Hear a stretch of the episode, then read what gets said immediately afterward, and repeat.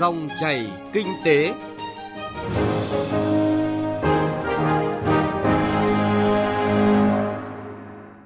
Các biên tập viên Thành Trung và Xuân Lan xin kính chào quý vị và các bạn. Rất vui được gặp lại quý vị và các bạn trong ngày mùng 3 tháng 2 này, ngày mà trên cả nước đang có rất nhiều hoạt động có ý nghĩa để mừng Đảng, mừng xuân, thi đua chào mừng kỷ niệm 93 năm ngày thành lập Đảng Cộng sản Việt Nam. Chương trình Dòng chảy kinh tế hôm nay cũng chuyển đến quý vị và các bạn những nội dung về hoạt động tài chính, kinh tế quốc gia sau đây. Chính sách tài khóa tích cực hỗ trợ chương trình phục hồi phát triển kinh tế năm 2023. Các địa phương đẩy mạnh sản xuất kinh doanh ngay từ đầu năm. Thưa quý vị và các bạn, thực hiện nghị quyết Đại hội đại biểu toàn quốc lần thứ 13 của Đảng và chiến lược phát triển kinh tế xã hội 10 năm 2021-2030, Bộ Tài chính đã xây dựng chiến lược tài chính đến năm 2030 trình Thủ tướng Chính phủ phê duyệt tại quyết định số 368 năm 2022. Trong năm đầu thực hiện chiến lược, ngành tài chính đã có nhiều chính sách, giải pháp linh hoạt, thích ứng với bối cảnh để góp phần thực hiện thắng lợi các mục tiêu phát triển kinh tế được Đảng, Quốc hội và Chính phủ đặt ra. Mục tiêu tổng quát của chiến lược tài chính đến năm 2030 là xây dựng nền tài chính quốc gia phát triển bền vững, hiện đại và hội nhập, góp phần thúc đẩy tăng trưởng, tăng cường khả năng chống chịu của nền kinh tế, bảo đảm ổn định kinh tế vĩ mô và an ninh tài chính quốc gia. Thực hiện chính sách động viên hợp lý, cải thiện dư địa tài khóa,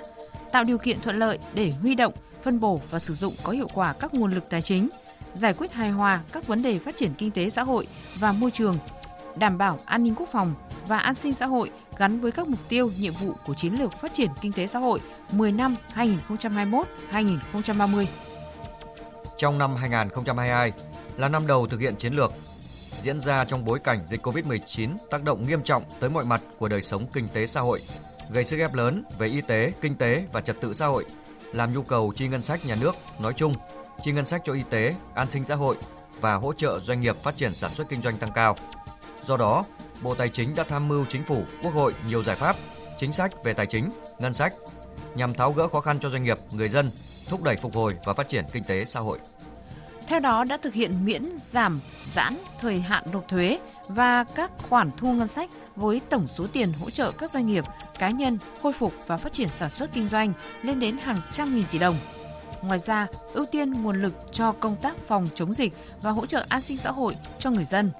các giải pháp chính sách tài chính, ngân sách được áp dụng đã góp phần ổn định kinh tế vĩ mô, kiểm soát lạm phát, đảm bảo các cân đối lớn của nền kinh tế, giúp hoạt động sản xuất kinh doanh của doanh nghiệp được phục hồi tích cực trong bối cảnh nhiều khó khăn cả từ trong và ngoài nước. Thưa quý vị và các bạn, kinh tế thế giới đang có những biến động nhanh và tiềm ẩn nhiều rủi ro khó dự báo. Kinh tế Việt Nam tuy đã vượt qua giai đoạn khó khăn nhưng vẫn chịu áp lực lớn từ bên ngoài có thể tác động xấu đến tăng trưởng, làm giảm nguồn thu và tăng chi ngân sách nhà nước. Bên cạnh đó, xu thế phát triển đang hướng đến các mô hình mới như là kinh tế xanh, kinh tế tuần hoàn, kinh tế số, ứng phó biến đổi khí hậu và việc triển khai các nhiệm vụ tại các nghị quyết trung ương, nhất là về đẩy mạnh công nghiệp hóa hiện đại hóa đất nước, đòi hỏi chính sách tài chính quốc gia phải có sự điều chỉnh linh hoạt, phù hợp nhằm phát huy các thế mạnh, huy động và phân bổ hiệu quả các nguồn lực cho phát triển kinh tế xã hội. Đây cũng là yêu cầu đã được ngành tài chính nhận định rõ trong năm nay. Về nội dung này, phóng viên Đài Tiếng nói Việt Nam phỏng vấn Bộ trưởng Bộ Tài chính Hồ Đức Phước. Mời quý vị và các bạn cùng nghe. Thưa Bộ trưởng, nhìn lại năm 2022, Bộ trưởng có đánh giá như thế nào về những kết quả đã đạt được? Năm 2022 à, là một cái năm mà chúng ta đã chiến thắng đại dịch và bắt đầu phục hồi kinh tế. Và có thể nói là một năm thu được những cái thắng lợi hết sức là toàn diện và to lớn. Tăng trưởng kinh tế chúng ta đạt 8,02%, CPI của chúng ta đạt 3,41% và nợ công khoảng 40%, tức là thấp so với mức cảnh báo và so với thì mức tối đa mà được Quốc hội giao là 60%. Và đặc biệt ấy, chính sách tài khóa thực hiện một cách thành công. Thu ngân sách là đạt 1 triệu 803 ngàn tỷ, vượt 27,76% so với dự toán và vượt 14% so với năm 2021. Và cũng là năm đầu tiên trong lịch sử là chúng ta có bồi thu ngân sách vì cái dự toán chi ngân sách của năm 2022 là chỉ 1 triệu 784 ngàn tỷ. Và bồi chi ngân sách thì dưới 4% và năm 2022 cũng là một năm thực hiện phục hồi kinh tế và đưa vào nền kinh tế. Vì gói phục hồi kinh tế là 347 ngàn tỷ theo nghị quyết 43 của Quốc hội và thực hiện cái đầu tư cơ sở hạ tầng đầu tư công và chuyển đổi số một cách mạnh mẽ. Có thể nói tóm lại là năm 2022 là chúng ta thực hiện thành công và xuất sắc cái nhiệm vụ kinh tế xã hội. À, bên cạnh những thành công thì ngành tài chính nhìn nhận những cái khó khăn, thách thức ra sao thưa Bộ trưởng? À, năm 2022 thì chúng tôi nghĩ là thứ nhất là vấn đề à, hoàn thiện pháp luật, tháo gỡ những cái khó khăn vướng mắc cho nền kinh tế. Có những bước tiến bộ, tuy nhiên vẫn còn có những cái khó khăn và nó chưa đảm bảo cho quá trình phát triển kinh tế một cách mạnh mẽ. Vấn đề thứ hai nữa là tác động của suy thoái kinh tế toàn cầu và làm phát gia tăng. Nó để ảnh hưởng đến cái kinh tế của nước ta. Chẳng hạn như giá ờ, nguyên vật liệu đầu vào tăng lên và các cái chi phí đẩy tăng lên cũng gây khó khăn cho doanh nghiệp. Và đặc biệt là cái vấn đề dòng tiền. À, cái zoom tín dụng giảm cùng với cái lãi suất tăng thì nó đã đẩy cái chi phí đẩy lên. Và thị trường thì bị ờ, thắt chặt hơn thu hẹp hơn do tiết kiệm chi tiêu của các cái quốc gia từ đấy nó cũng đã ảnh hưởng đến cái quá trình phát triển kinh tế xã hội của đất nước Vâng, có thể nói là năm 2023 là năm giữa nhiệm kỳ và có ý nghĩa quan trọng trong việc thực hiện các nghị quyết Đại hội đại biểu toàn quốc lần thứ 13 của Đảng, các nghị quyết phát triển kinh tế xã hội của Quốc hội và Chính phủ. Vậy à, Bộ Tài chính sẽ xác định giải pháp nào để à, hỗ trợ à, phục hồi phát triển kinh tế trong năm nay, thưa Bộ trưởng? Chúng tôi sẽ tập trung để tham mưu cho chính phủ, tham mưu cho lãnh đạo đảng, nhà nước và quốc hội đảm bảo giữ được kinh tế vĩ mô và đảm bảo được các cái cân đối lớn của à, nền kinh tế và chống được lạm phát, tập trung phát triển cái sản xuất kinh doanh và đảm bảo cái an sinh xã hội. Đây có thể nói là những cái mục tiêu hết sức là lớn lao. Và trọng tâm của chúng tôi là vẫn tiếp tục thực hiện tốt cái chính sách tài khóa và phối hợp giữa cái chính sách tài khóa và chính sách tiền tệ một cách hợp lý nhất và hiệu quả nhất. Đồng thời là tháo gỡ những cái vướng mắc, những khó khăn để ổn định thị trường chứng khoán thị trường vốn thị trường bảo hiểm và đảm bảo cái quản lý tài chính ngân sách tài sản công một cách tốt nhất. Ờ, cụ thể những chính sách như thế nào được đưa ra để à, góp phần tích cực trong giữ ổn định kinh tế vĩ mô, đảm bảo các cân đối lớn của nền kinh tế và chống lạm phát, hỗ trợ sản xuất kinh doanh của doanh nghiệp thưa Bộ trưởng? Năm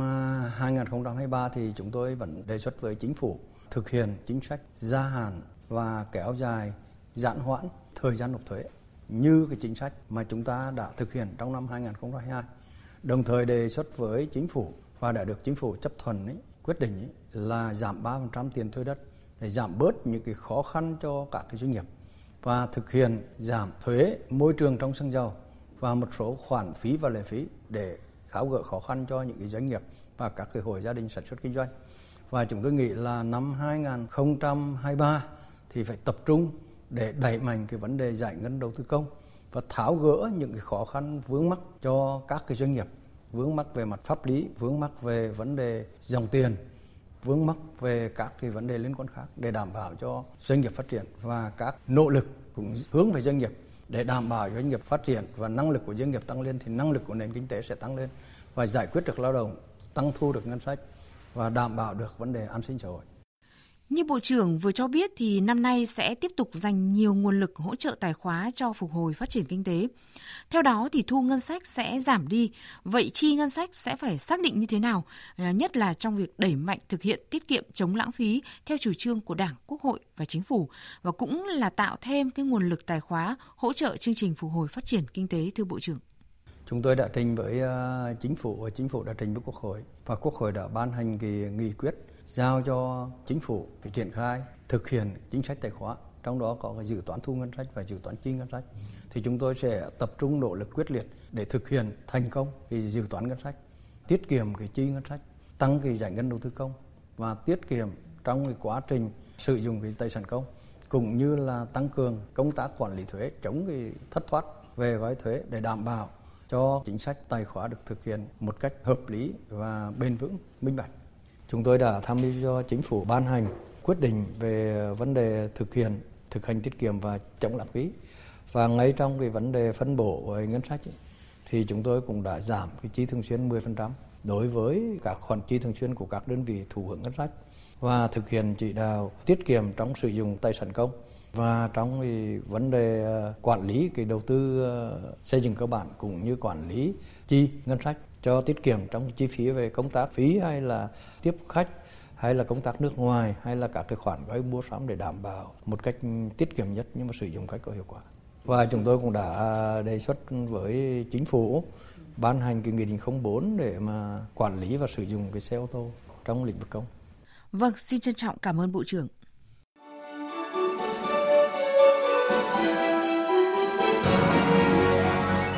Dòng chảy kinh tế, dòng chảy cuộc sống.